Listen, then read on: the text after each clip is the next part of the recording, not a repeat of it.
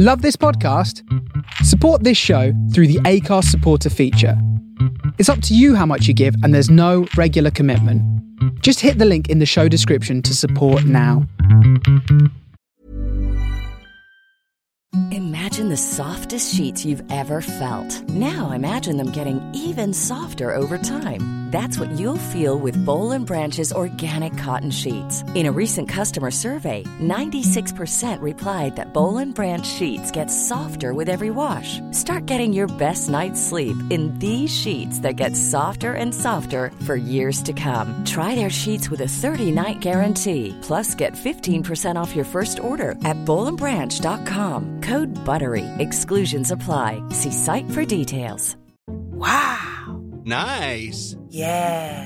What you're hearing are the sounds of people everywhere putting on Bombas socks, underwear, and t-shirts made from absurdly soft materials that feel like plush clouds. Yeah, that plush.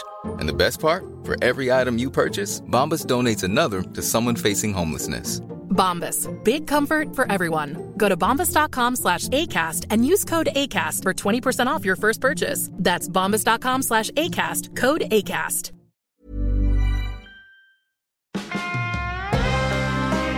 Level Up Human, the comedy science podcast, souping up the Homo sapien.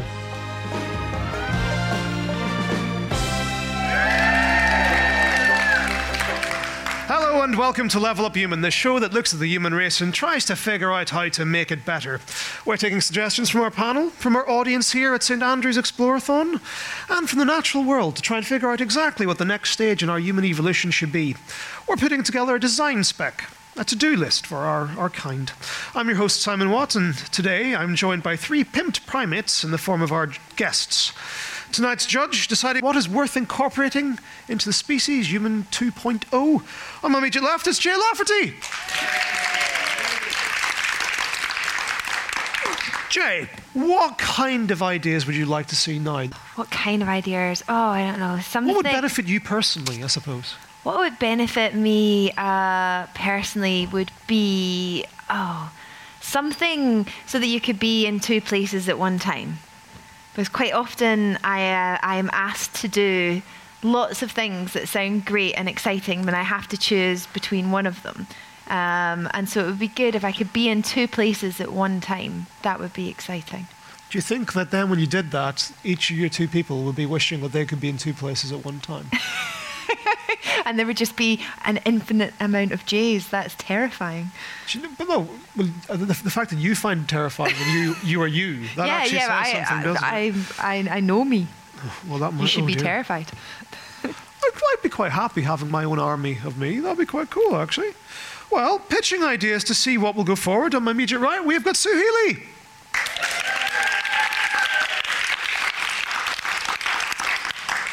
Now, Sue, you are a Kiwi in the UK, and you're interested in birds, which is kind of right for a Kiwi, you know? Yeah. Uh, you've got, um, you're looking at cognition in animals, and you're currently working on the abilities of hummingbirds.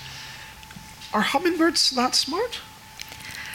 Hummingbirds are pretty smart. They have a brain about the size of a grain of rice, and they can learn when flowers have got um, when they're going to have their sucrose, the, the nectar come back into them. They remember where they are, and Wow.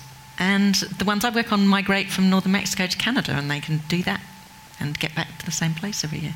I think that's not bad Jeez, for a very small brain. Well, if you're not pitching a hummingbird's ability for timing, like that'd be amazing. Yeah. Like a comic would love it for a start, wouldn't they? you know? Absolutely. Hummingbird timing. Hummingbird timing. And just being that damn cute. Perfect. and we're also joined by Erin Robbins.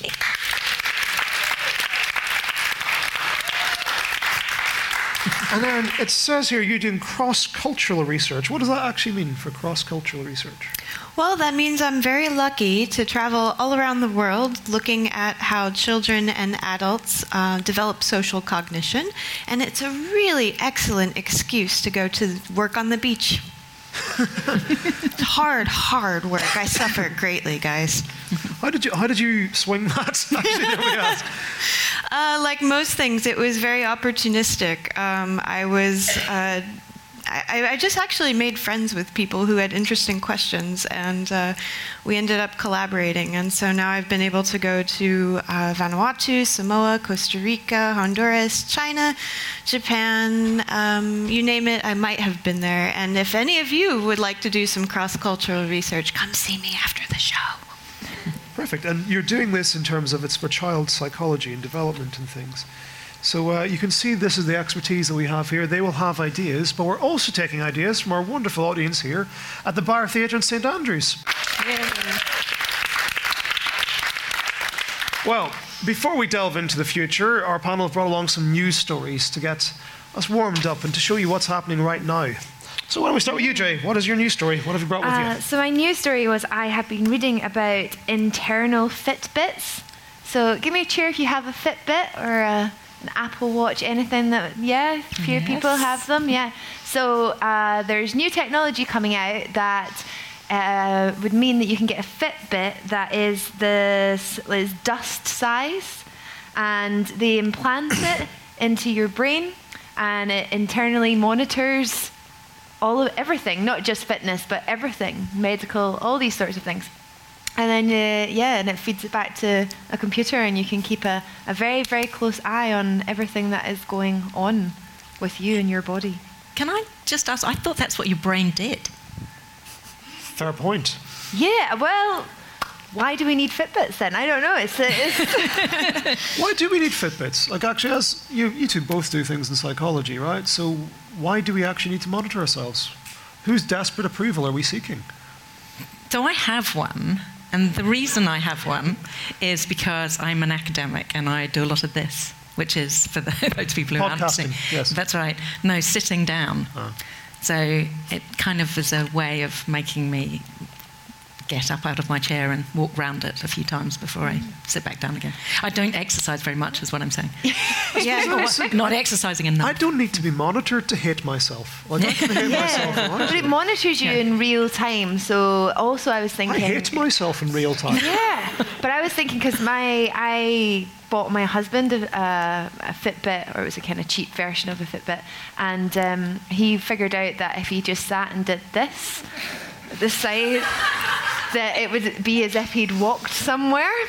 and uh, yeah, and so, but if he had an internal one that I could download the data from, I would know if he lied about going for a walk or lied about not eating all oh, of the bacon. And I'm always lying to myself, which is why I need one of these. I'm incredibly self deluded about how much activity I have. So I'll, I'll walk from my desk to uh, the filing cabinet. I'm like, oh yeah, I burned 800 calories doing that, and uh, it's just not accurate. So I think it helps me with that. Well, you, you, raised the thing which I find terrifying, and that is that somebody else monitoring you. Mm. Now, yeah. much as I can see why you might want to monitor your husband, does he want you to monitor? him? No, of course he doesn't want me to monitor him. Do you want to have a thing which other people could like? Imagine if your brain hit Fitbit was hacked yeah. Like, is this the ultimate surveillance tool? And we're just it like could be the. I mean, it's, it probably is. I, I personally wouldn't wear one or get one implanted, but I thought it was quite interesting that.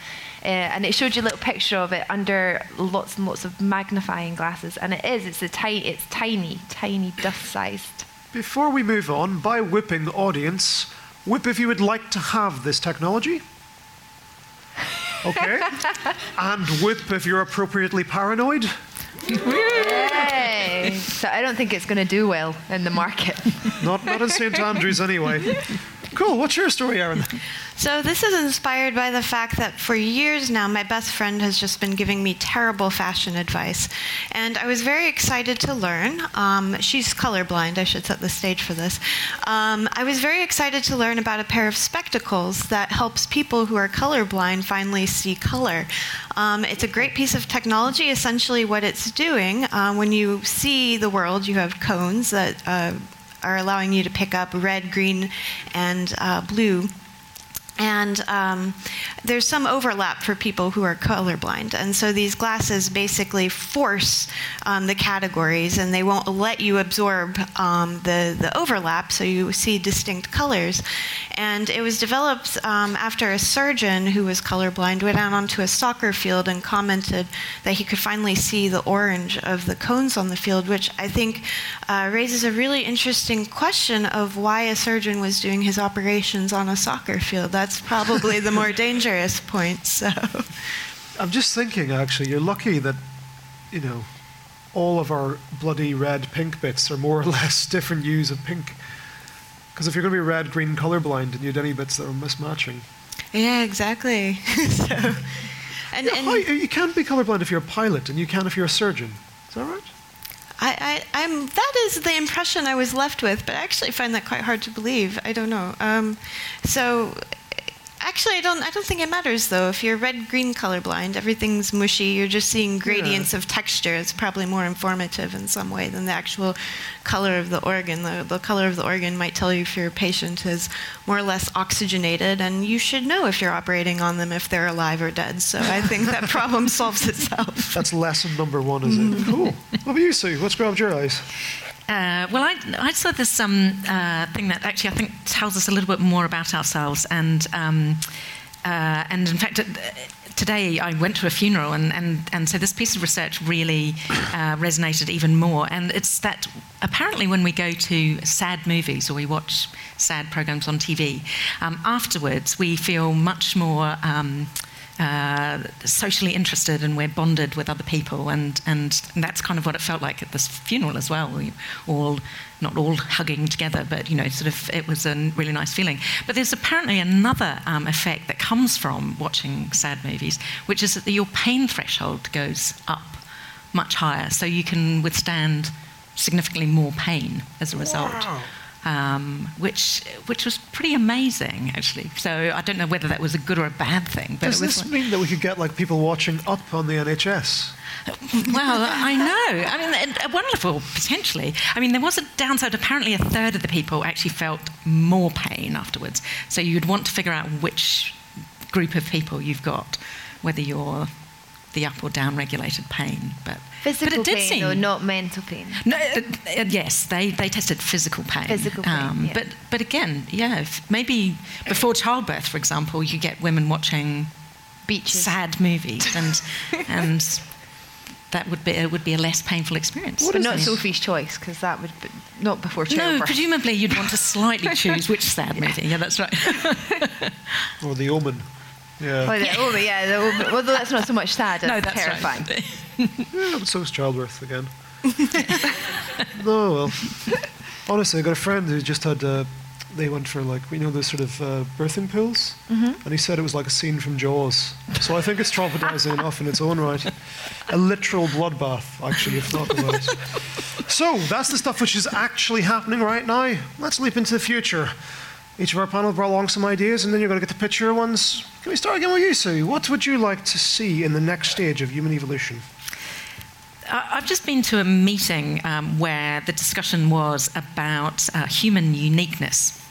And uh, there's a lot of talk about what makes humans special and so on. And, uh, um, and the contrast is with humans and um, other animals.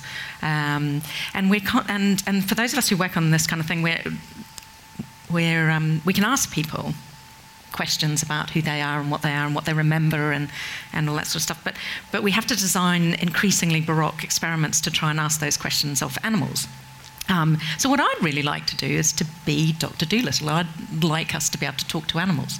Um, and in my own job, that would be really good fun um, to actually ask the animals, my hummingbirds, what did they learn? What did they remember, for example?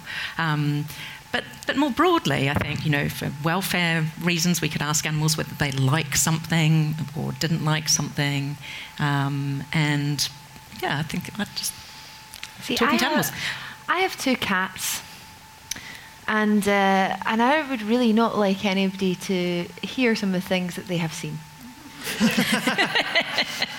I haven't always been at my best in front of my cats. Tell us more. well, there, are, there are children in the audience. Just, you know, when you've uh, you, when you do ridiculous things and you think, oh, it's okay. The, the only person that saw me do that was the cat. But you know, or when I start- do my like naked dancing, dusting. The dance. fact that you lose the language of the only person that saw me was the cat, that you're calling Yeah. them people. Well, yeah, well, they do think of that. They are members of the family, Do they have names? but they're just very nice. Yes, they do. What are they called? They're called Abercrombie and Fitch. Because like, surely that's the first thing we disturb by this, is that because you discover that they're not called what you thought they were. like I've always thought most dogs would be called Woof. Like it's bound to happen, isn't it? Why do well? Actually, like from okay, I can understand the welfare part of this. Like in terms of that sounds great, so we could treat animals better. Um, is it Nietzsche or was it a philosopher who said that if we could talk to a lion, we still wouldn't understand it? Like the experiences of creatures like humans are even so far removed that we have had to develop language, and even that is never enough. Can we ever actually understand an animal?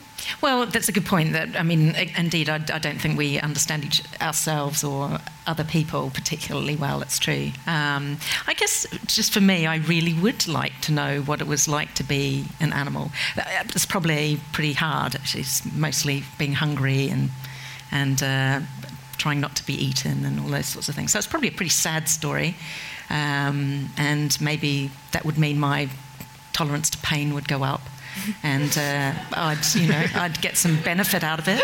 Um, That's a very but, uh, but you know, worms. Have you never thought like what it's just before you in the garden cut the worm in half? What it was like to have been a worm? Do you Um, want to find out whenever that's the case? Well, I might garden more carefully.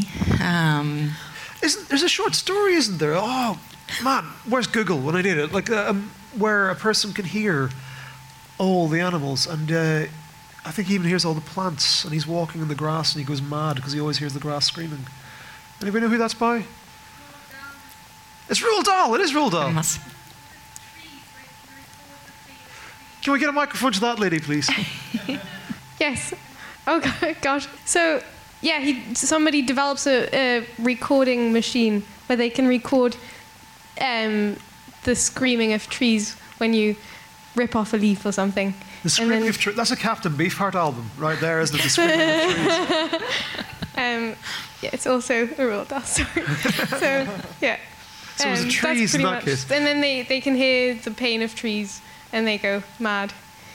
Well, you see, this is the point. Is that this is more or less what you're saying? So is that probably, if we look at what nature is, it's mostly eat, sleep, kill, mate, repeat, those kind of things. So if I think of the what I hear most of the time, the, the, the dominant sound of nature that I'm sure people, particularly around here, experience is seagulls, right? Hmm. If you actually understood what they said and it was like Finding Nemo when they were just screaming mine, mine, mine, mine, mine, would it get annoying? Or even more so, if it's just, you know, more or less lots of different birds singing I'm horny over and over and over again, which is what the purpose of birdsong is. Would you actually want to hear your hummingbirds? Well, well, I think so. Yes, I do. I am interested in what they what they have to say, and and you know what do they? I think it's, it's. I think it goes back to our arrogance that you know they would have anything to say to us. Do you know, like they would maybe just be like, "Well, I know my cat wouldn't speak to me." I know, I know. A cat, would it? just, you know, I would ask her something, and it would be like having a fourteen-year-old child, or she would just go, mm. and, and, and wander out. But uh, but I think it would be quite interesting if we could do it um, because you were mentioning Disney films there, just to have the animals critique the Disney film version of them, just being like, I would never say that. That would never happen. Do you, do you think the potential there is though uh, for this to backfire? So like it would increase our indifference to animals. So for us to still be able to eat them and wear them, we would just have to become even more callous and ignoring them. Oh yeah. Yeah, well, I think we're pretty callous already. I mean, we we we wage war on other people. We we can talk to them quite well, but we happen not to. We shoot at them instead. So. So, But some people, some people would argue that actually all wars are communication problems. Um, so perhaps one of these days your cat is going to say something rude about that outfit that you're wearing, uh, and then that's it gone. Like, she does that with her eyes. I mean, she, does, she doesn't. She doesn't need to speak. But I would find that really difficult because I, I am, I love seafood. See, that's like I'm a big foodie and I love seafood, and I already find it difficult when they, when you get the lobster and you choose your lobster and then they carry it away. If the lobster was like, no, why me? I would, I'd have to give up seafood, and I really like seafood. As a kid, I always used to think that with all that happening in restaurants people choose their lobster, that's a selective pressure, right? So just like in evolution, there's going to evolve to be one really disgusting, ugly species of lobster because it's never been picked. It's small, it's measly portions, it's Yeah. hideous, it's warty, it's got wonky eyes, and that'll be the natural outcome of that. Um, is this on? Actually, before we move on, what would you like to ask an animal if you had a chance? Well, I think I will, I will start with something like a worm and ask what it's like to be a worm. And perhaps the answer is going to be not much different from being a human. Probably is. It's a worm like. well, yeah, but it might have, you know, loves and passions and Do you know? memories. I think I'd, because I don't want to hear about that from most humans. Actually, never mind. So I would- on, is I this on the uh, on the short list? Doctor Doolittle, what do you reckon? Yeah, I, uh, yeah. Well, I, I think I will put it on the short list because I would like to ask my cat. One of my cats uh, just con- constantly looks at one point in the room where there is nothing. And I swear she waits until it's really dark and you've just watched Carrie or something, and she, then she just sits up and goes. I, I want to ask her, what are you looking at? Maybe I don't want to hear the answer. so yeah, I'm going to put that in. Perfect. All right, Sue. Erin, you're up next. Can you beat this? What's your suggestion? I can. Sticky fingers for babies. Now, I know you're already thinking they have sticky fingers, but this is different. Uh, so, life is hard for an infant. They have enormous heads, super fat, super heavy, and it's hard for them to lift them. And for that reason, as researchers, we're kind of uh, limited in how we can understand how infants understand, perceive, and act with the world. And parents are, are similar. You know, it's hard to get into the mind of your infant. So, what I'm proposing is babies born with sticky fingers, kind of like geckos. And what this would enable an infant to do is to grasp objects from a much earlier age and interact with them. And then maybe it might even help scaffold their ability to locomote so they can press up on things and have greater stability. And that, in turn, would lead to a cascading effect of other developments. So, better attention because you're getting more stimuli into your system. You'd have to become better at regulating it.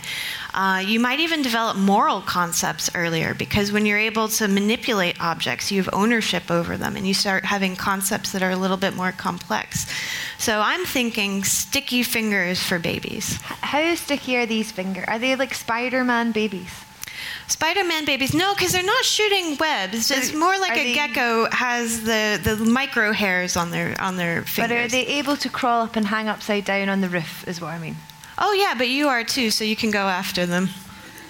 That's a very important caveat. Because the funny thing is, we have had sticky fingers before, but people looking for it just to be able to climb. Nobody's gone at it from this angle of helping us to developmentally learn. Oh yeah. So, what do you do? You actually think that the ability to handle is the one thing which is keeping kids back? I don't think it's the one thing, but I think it severely limits us. Um, infants are very haptic creatures. That's why you always see them sticking things in their mouth. They learn through touch. And so their inability to actually grasp things and interact with them is, is really hindering a lot of how they're learning. So I, th- I think you can provide them with a much richer sensory environment that could lead to really great conceptual change. I mean, think about how limited we are in our experience of um, just walking on this particular plane. If you could crawl on a wall and literally see the world from someone else's perspective or different angles, how could that scaffold your understanding of geometry and physics? I think it's unlimited. Okay, I'm going to ask this a bit more because this is really cool as a, as a, as a concept. That some people, because you're right, we, we're we're stuck on a 2D plane because we, we more or less walk around on the ground most of the time. A lot of my friends who do scuba diving, they Mm. argue that that's the best bit about it, is it helps them visualize the world in a th- 3D manner because they're able to Mm. interact with it in a 3D manner. So why don't you send kids scuba diving for their first kindergarten instead? Other than Well, that they might drown, actually. That's a, I think if I was going to go that route, I would just remove the scuba apparatus and I would add a blowhole to the mix. So I'd do a two for one. my uh, kid's got a cold right now, and if he had a snotty blowhole as well, actually, that would not make me happy. What do you reckon, Sue? Would you be up for kids having sticky fingers? Well, I'm not. What's what's the good thing about uh, speeding up development? I don't think it's Apart from the parent might want on occasion to speed up particular bits of development, but Yeah, Did we say they grew up so quick? If only they but didn't have those sticky fingers. well, part of it is speeding up development, but I think I think the more important point is is giving a, a richer uh, sensory environment and helping develop a broader conceptual um, repertoire, and and so you know, yeah, There's never been a faster or easier way to start your weight loss journey than with PlushCare.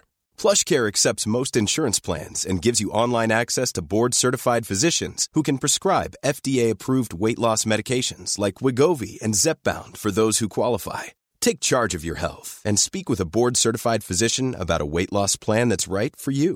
Get started today at plushcare.com slash weight loss. That's plushcare.com slash weight loss. plushcare.com slash weight loss.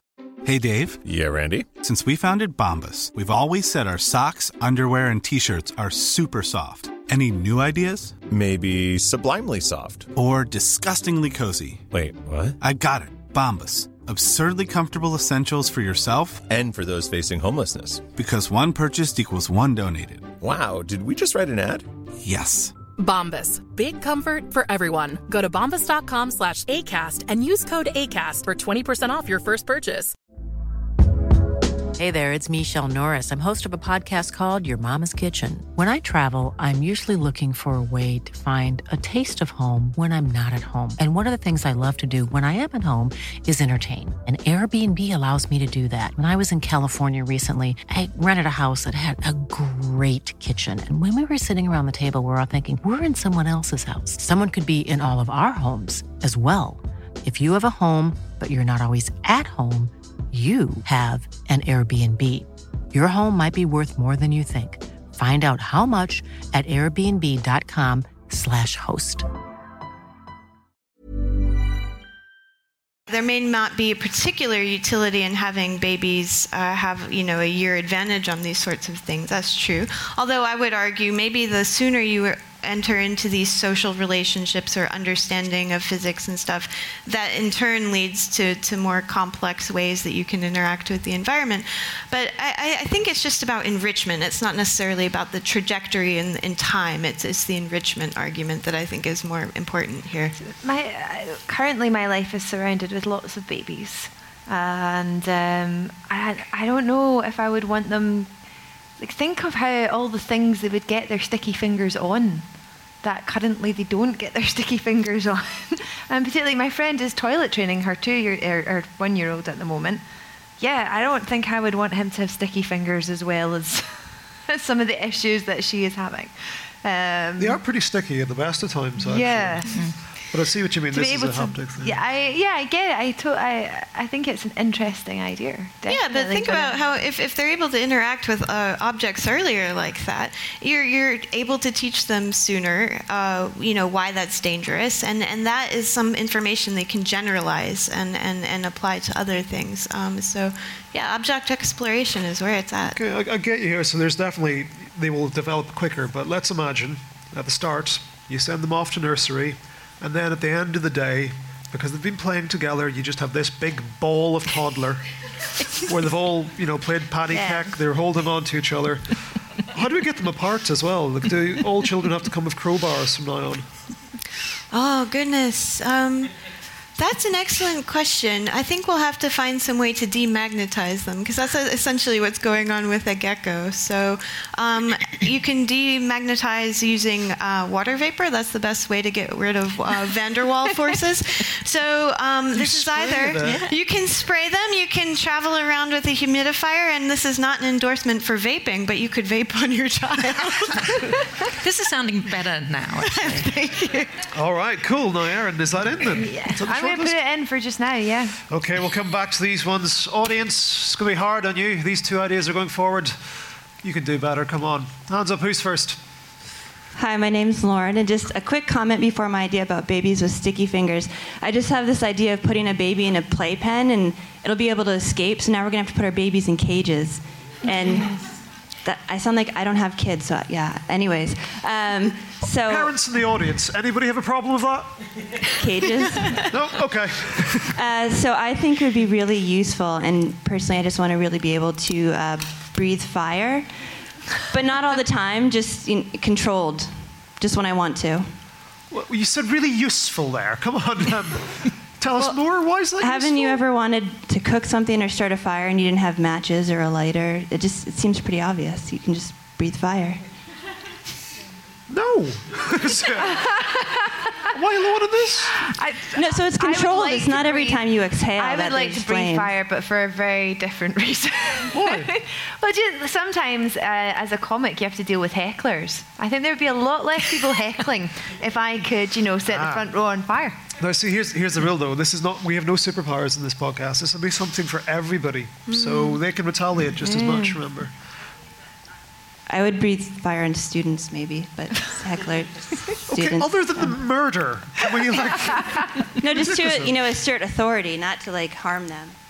Because I'm sure with I'm sure actually with tech that this is the kind of thing probably is possible. Like we can pretty much put flamethrowers on anything now. Um, Well, I'm thinking there's an additional benefit to this. So, one way you could breathe fire is if you have some sort of combustible liquid, and as it passes through your mouth, it- it passes like a piezoelectric crystal or something that ignites it.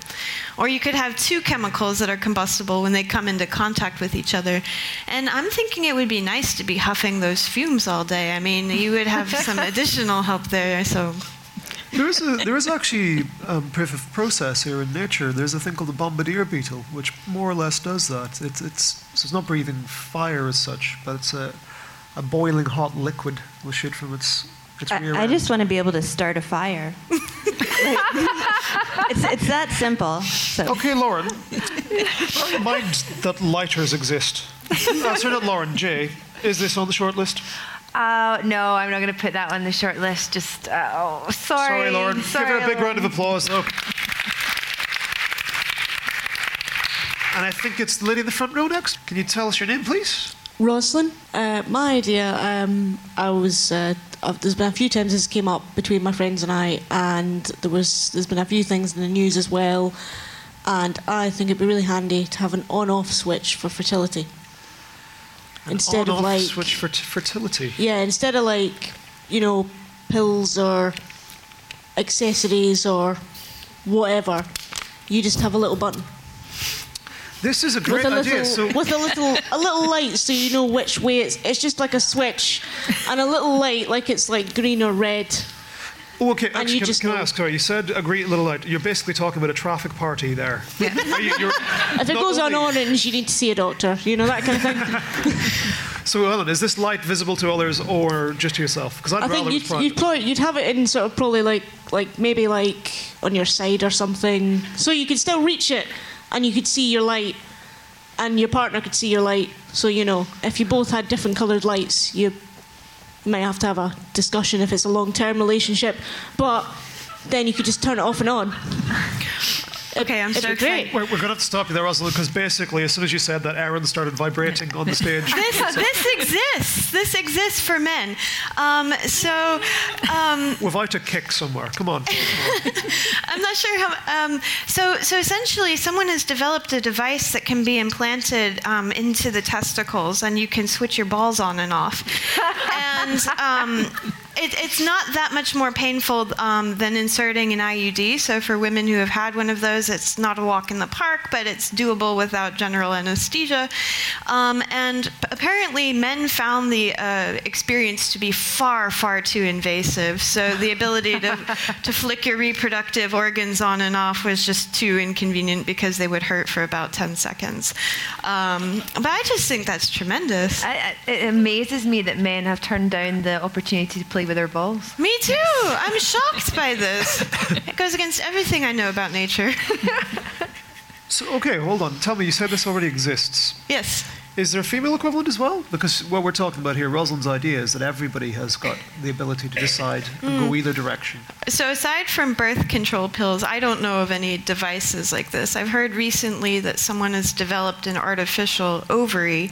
Um, so, potentially, you, if you were infertile, you could implant one, and then I don't know if you would have finer grained control over how that would work. You see, I've got a good way of controlling my fertility, which is looking like this. so un- until I find a mercifully short-sighted, lovely lady to pity on me, um, I wasn't having any kids. It seemed to work. Like, I'm not arguing for the preaching abstinence idea, but with the technology we have, do we have this covered? Rosalind wants more. What do you think, Jay? Is this on the short list? Uh, yeah, let's put this on the short list. Okay, flick a switch fertility. Give Rosalind a big round of applause. What's your name and what's your idea? I'm Nora. Um, the inability to lie. The inability to No. lie. No, you have just literally done me out of a job. So no, I don't need to hear any more about this in case somebody wants to do it. Before we move on, because I'm sorry that's an unequivocal no from Jay, Nora, have you been lied to? I mean, everybody's been lied to, and I've had like some traumatic lying in the past that has that has had this. But you have so many species that, granted, they can still lie to each other in certain ways, but you don't have the same type of falsehoods necessarily that we do. And it would be interesting to exist in a world where you couldn't tell such blatant lies that people do nowadays. And I would wonder if it would then change our entire society and the way that we function with each other if you couldn't lie and you couldn't basically get people to do stuff the same way that we do now and just lie to people. I mean, how would that change society? Would it? This is would it not? interesting. Okay, well, I'd like to ask a psychologist this because you're raising a very interesting question. Because I know that in, say, primate research, primate, like looking at monkeys and apes and things, it's one of the best ways that we find intelligence is looking for the capacity to lie. Is lying good for us? I don't want to know how fat my butt looks in these jeans, guys. yeah, I think it's adaptive. Um, politeness lies are things that enable us to get along, and um, I think there's a certain utility in that. I mean, malignant, malicious lies obviously are, are, are harmful, but but there are some kinds of deception that I think are are good, and and also humor is based on deception. You know, you think you're headed down one path and then you jump tracks. That's that's a kind of deception, and I wouldn't want to live in a world where we can't laugh. How would you feel, Sue, if you find out the animals you're talking to are lying to you? well, I kind of expect they will Yeah. because cheating, lying is is found throughout the animal kingdom, um, from cheating with the color pattern that you have on your back in a in a um, Batesian mimic butterfly, for example, pretending to be nasty when it's not, um, and you know, uh, people I know work on birds that vocalize where they they pretend that there's a predator around. And everybody else leaves, and they get the food. Wow! It's it's it's yeah, it's all out there. Does you name the animal, there. You name the species, there will be some lying going on. How excruciating would a first date be if you couldn't lie?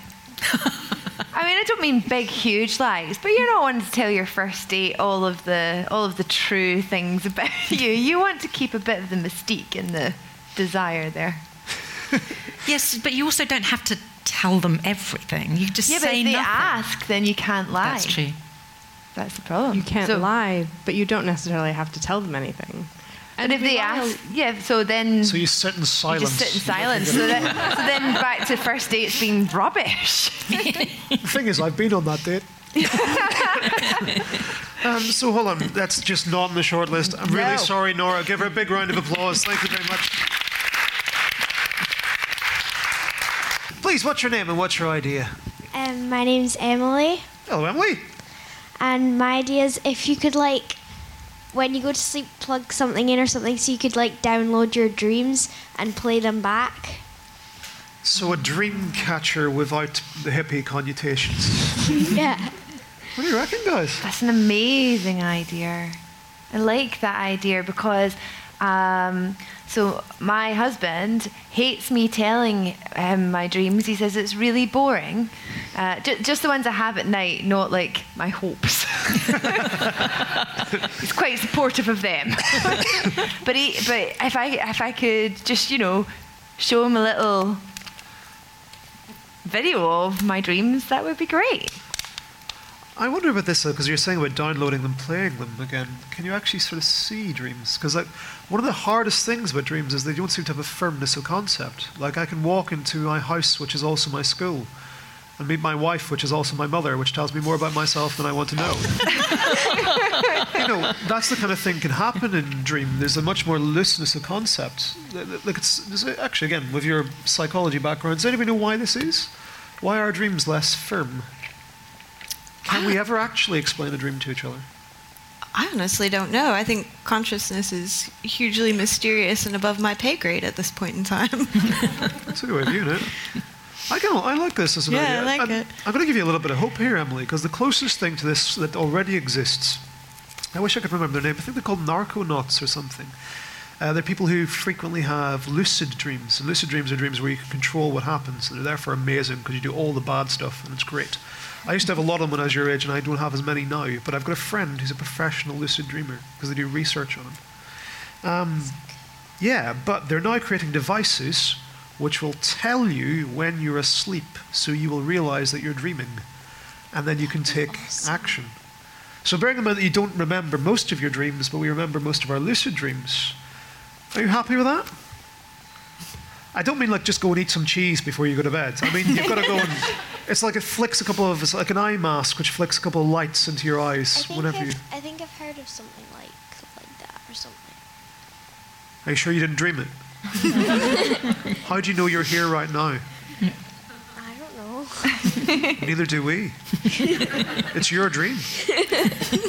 Give Emily a big round of applause. And for our final one, uh, please, Miss, what's your idea? Uh, so my name's Georgina, and my idea is kind of on the sleep theme um, that you'd have a kind of internal clock, so that you know the night before you've got some big meeting or something, instead of just sitting there wishing that you could get to sleep, you just click a switch and then you go to sleep, and in the morning, you know you've got to wake up at 7 a.m. instead of like the groggy snooze and then snooze again. You're just like you wake up, bam, 7 a.m. You're ready to go. We're all about flicking switches in this audience. They are, but that one I would like actually, Mm. having just been at a meeting, got a bit stressed and didn't sleep the whole night. Just, yeah, that's people are working That's an on this. academic one. That one. People are working on this, aren't they? Because like I know that say, uh, is- I bought someone as in the states because you can buy it there and you can't buy it here. Melatonin. Oh yeah. So melatonin, uh, I know uh, personal experience when I tried taking it made me feel like my skin was crawling, so it didn't work for me. But that was a way of trying to induce sleep to get rid of the jet lag and stuff. Anybody know anything about this? Audience included. You're smart people. I actually do know a bit about that. Um, Tell they've us. got something in Germany called crystal milk, where they use cow. it's really weird. Uh, Crystal Crystal milk. It's cows that have been fed at midnight, so that their melatonin is kind of in their system, ready to put them to sleep, and then they milk them, and then they give it to you, and it's supposed to make you go to sleep. Is it? Does it work? I have no idea. And how is crystal milk not the milk of like unicorns instead of? If you milk a My Little Crystal Pony, milk. It's a very bad stripper name. crystal milk. oh, actually, just be a, a nice lolly is basically crystal milk, isn't it? Surely, you know, mini milks. How am I alone in knowing what I'm talking about here? Yes, there's ice crystals, isn't it? Well, Yeah, we're right. The rest of you are wrong. Crikey. so, hold on. There's Georgina's idea of uh, how would we phrase this? A, a sleep switch. Or like an alarm. Well, yeah, no sleep switch. Let's go with that. How do you switch yourself on again? Actually, that'd be the bother. Mm-hmm. So I was thinking that it's not As in, it doesn't like send you into a deep, deep sleep. It just sends you to normal sleep. And then, so if you hear something in the night, then you'll wake up and be like, oh, never mind. And then just turn it on again, go back to sleep. Don't you think you'd have to? It would be better if you programmed it so you could. Yeah, it was like a when timer. when you you're like, I'm going to sleep at midnight and I'm going to wake up at seven, so you could program it. So it wasn't a switch really. It was more An a internal program. alarm. Yeah. Is this going to just lead? Because funny, I've got a friend who's a sleep researcher who's who's pitched things in the show about sleep elsewhere, and he thinks actually we've got a big, big problem because we don't respect sleep enough, because we want these instant fixes and we don't do things like avoid our iPhones. He'd claim that you can get everything you want by good sleep hygiene, is the word he uses. Would you be happy just to, you know, make a bit of an effort? I guess I'm thinking about the situations where you really need to get to sleep and you just can't, and also just the horrible feeling in the morning when you just don't feel good enough to. Yeah. yeah, and you just wouldn't have that feeling. You'd just be like ready to go and just hop out of bed instead of just like waking up, rolling over, and like checking your phone for 15 But I think minutes that's to it c- because the reason that you usually can't get to sleep is because of anxiety. It's an Mm-hmm. anxiousness about what is to come. And I think that if you flick to switch, that anxiousness and anxiety would still be there and it would manifest itself in a different way. And if you could record your dreams, they'd be awful. Yeah. So hold on, is this in the list or not? No, I'm, go- I'm going no for that one. Sorry, give her a round of applause anyway. Well, finally, we've got a suggestion from Mother Nature herself. This is what we call splice of life. What would you like to steal from this creature on the left? Does anyone know what that is? A narwhal. Narwhals. Now, uh, I was in, uh, working in Greenland a little while ago, and I got to taste some narwhal. It was disgusting, I had to tell you. It was the skin, because we were offered it by some local Greenlandic peoples there. Because the skin of narwhals has got as much vitamin C in it as oranges. Narwhals and pretty much everything other than humans, other primates, a couple of fruit bats, and I think a guinea pig can make their own vitamin C. Ah. So why not go and get that ability again? No more scurvy, no more anything like that. Yeah. Is scurvy a big problem these days? That's a fair point. Here, you hanging out with a lot of pirates. no, do you know what? Like, uh, it was the um, it was all thing. The potato was the thing which stopped scurvy through most of the Western world. I believe there's just enough vitamin C in it that stopped us getting those diseases. But we could always still use a bit more vitamin C, surely. Yeah, I, I like the the spiky, spiky bits. I don't know what they are. Isn't that a tooth? Yeah, it's a Oh, tooth. is it it's a tooth? Yeah, but that's not what I'm. Well, yeah, but like that's pretty. If you are, if you, if instead of this, instead of getting useful vitamin C, you want a seven-foot tusk coming out no, of no, your but, face. but presumably the tusk has some vitamin C, so you just lick it and then it's a magic wand. It's it's, it's multi-purpose. We need more magic wands in science. Is that what you're saying? Absolutely. Do you know what? They what? look If it like sea unicorns. They are. This is what people hmm. thought were unicorns. Ah. I can't believe you ate a bit of it. Yeah, we, well, it, was, it was polite. To, we couldn't say no. And it was, Did they kill it or did they scrape a bit off? no, no, they'd, they'd killed them. They were allowed to. Like it's a, it was. Not scientific narwhaling. No, not even scientific. It was just it's the people there are allowed to because it's their traditional thing. So it was. We were in the place. We only had a tiny amount. It's because you probably noticed in Greenland there's not many like broccoli growing. no, this is the whole point. Is without narwhal there would be no people living in Siberia, in Greenland, in. That was the reason why humans were able to expand to these places. Because they could kill animals. Because you could get vitamins from animals if you if you eat the right. They should have the right taken cabbages with them. cabbages in in the Arctic. What? Well, I know they're called iceberg lettuces, if but it's can- not exactly how it works. If you can grow potato, use potatoes to well, grow potatoes on Mars, then surely you can take cabbages to Greenland. You can't grow potatoes on Mars. That wasn't a documentary. Matt Damon has not solved all mankind's ills. Look, I think I'm losing here, and just partly because the narwhal has just got a beautiful face, and it's okay. It's Yeah. a unicorn uh, It's a sea unicorn. I'll keep it in because it's a sea unicorn with magic vitamin with C. magic vitamin C. You lot are hard to impress. Okay. so the narwhal and its tusk. So okay, Jay, you've got quite a lot to choose yeah, from here. oh gosh. Do you want uh, Sue's idea of Doctor Doolittling? You know, being able to speak to all the animals. Do you want Erin and her sticky fingers for kids, not just because they've got jam on, but so they can feel things? Rosalind's fertility switch. Uh, then with Emily's idea of being able to download dreams, perhaps, or uh, yeah, you've more or less rejected the narwhal. That's it. Ah. So dreams, doolittling, sticky fingers, or fertility switches. Ah, they're all great ideas. Don't patronise them. Come no, on. they are good ideas. I like. Uh, there's some things of the talking to the animals that I am really up for, but then other parts of it that would just terrify me. Uh, the sticky finger children. Oh, I don't know. I just I can't get the idea of just Spider-Man children crawling all over the place and, and children that were smarter than me, which is uh, most of them anyway, without their sticky fingers. Uh, but I, I, I really like Emily's idea. I really like the, I, the dream idea. So I think I'm going to go for Emily's downloading dream idea. But if I could bring two together, it would be quite good to download Animal Dreams. download the Animal Dreams. Yeah, just see what the animals are dreaming about. So we do know a little bit about that. What are animals dreaming Zebra about? finches sing, uh, dream their songs. Wow. Dream their. s- See? Awesome. How do we know that? Because people have recorded them and they even do the bill movements that they would. So they're sleeping on their perches and they even do the little bill movements when they're. They sleep sing. Yeah. That's adorable. That's way better than snoring. Can we just have a- Sleep singing. So yeah, I think Emily. Uh, yeah, Emily's idea is de- is definitely in there, but I would also like the opportunity to bring the two ideas together. So, ladies and gents, you heard here. We're going to go for downloading dreams and downloading animals' dreams. Uh, we're going to take that idea and add it to our genes like evolutionary sprinkles to the Mr. Whippy of our species. Before we go, though, I'd like you to give a huge round of applause to. We've had Erin, we've had Sue, we've had Jay, we've had a wonderful audience here at Explorathon as part of uh, European Researchers Night at the Byre Theatre in St Andrews. And uh, I've been Simon Watt, your host. This has been Level Up Human. Thank you and good night. That was Level Up Human, hosted by Simon Watt, produced by Rachel Wheely, and supported by the Wellcome Trust. This episode was created with the help of St Andrews University and Explorathon, the European Researchers' Night. For more information, go to leveluphuman.com.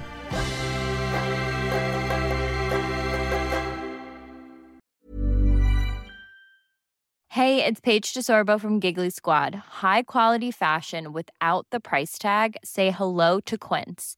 I'm snagging high-end essentials like cozy cashmere sweaters, sleek leather jackets, fine jewelry, and so much more. With Quince being 50 to 80% less than similar brands. And they partner with factories that prioritize safe, ethical, and responsible manufacturing. I love that. Luxury quality within reach. Go to quince.com slash style to get free shipping and 365 day returns on your next order. Quince.com slash style.